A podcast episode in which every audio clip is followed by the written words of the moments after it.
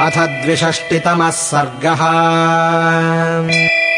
सीतामपश्यन् धर्मात्मा शोकोपहतचेतनः विललापमहाबाहू रामः कमललोचनः। पश्यन्निव च ताम् सीतामपश्यन्मन्मथार्दितः उवाच राघवो वाक्यम् विलापाश्रय दुर्वचम् त्वमशोकस्य शाखाभिः पुष्पप्रियतरा प्रिये आवृणोषि शरीरम् ते मम शोकविवर्धनी।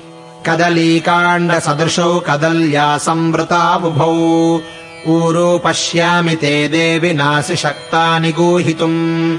कर्णिकारवनम् भद्रे हसन्ती देवि सेवसे। अलम् ते परिहासेन मम बाधावहेन वै। विशेषेणाश्रमस्थाने हासोऽयम् न प्रशस्यते अवगच्छामि ते शीलम् परिहासप्रियम् प्रिये। आगच्छत्वम् विशालाक्षिशून्योऽयमुटजस्तव सुव्यक्तम् राक्षसैः सीता भक्षिता वा हृतापि वा। न हि सा विलपन्तम् मामुपसम्प्रैति लक्ष्मणा। एतानि मृगयूथानि साश्रुनेत्राणि लक्ष्मणा। शंसन्तीव हि मे देवीम् भक्षिताम् रजनीचरैः हाममार्ये क्व यातासि हासाद्विवरवर्णिनी हासकामाद्य कैकेयी देवि मेद्य भविष्यति। सीतया सह निर्यातो विना सीतामुपागतः। कथम् नाम प्रवेक्ष्यामि शून्यमन्तः पुरम् मम। निर्वीर्य इति लोको माम् निर्दयश्चेति वक्ष्यति। कातरत्वम् प्रकाशम् हि सीतापनयनेन मे निवृत्तवनवासश्च जनकम् मिथिलाधिपम्।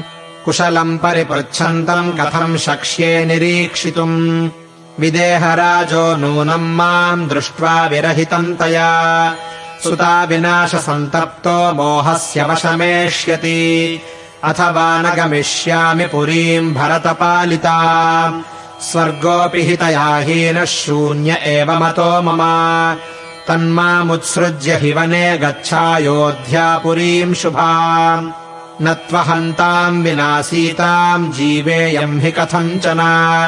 गाढमाश्लिष्य भरतो वाच्यो मद्वचना त्वया। अनुज्ञातोऽसि रामेण पालयेति वसुन्धरा अम्बा च मम कैकेयी सुमित्रा च त्वया विभो कौसल्या च यथा न्यायमभिवाद्या ममाज्ञया। रक्षणीया प्रयत्नेन भवता सूक्तचारिणा। सीतायाश्च विनाशोऽयम् मम चामित्रसूदना। विस्तरेण जनन्या मे विनिवेद्यस्त्वया भवेत्। इति विलपति राघवे तु दीने वनमुपगम्यतया विना सुकेश्या भयविकलमुखस्तु लक्ष्मणोऽपि व्यथितमना वृषमातुरो बभूव। इत्यार्षे श्रीमद् रामायणे वाल्मीकीये आदिकाव्ये अरण्यकाण्डे द्विषष्टितमः सर्गः